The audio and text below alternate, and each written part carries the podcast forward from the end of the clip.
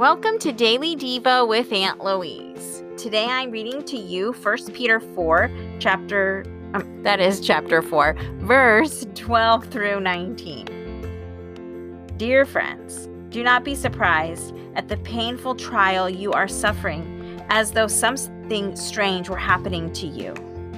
But rejoice that you participate in the sufferings of Christ, so that you may be overjoyed when his glory is revealed. If you are insulted because of the nature of Christ, you are blessed, for the Spirit of glory and of God rests on you.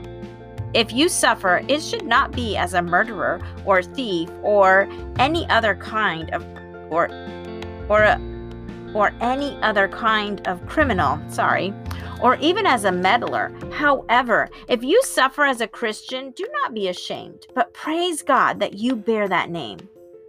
For it is time for judgment to begin with the family of God. And if it begins with us, what will the outcome be for those who do not obey the gospel of God?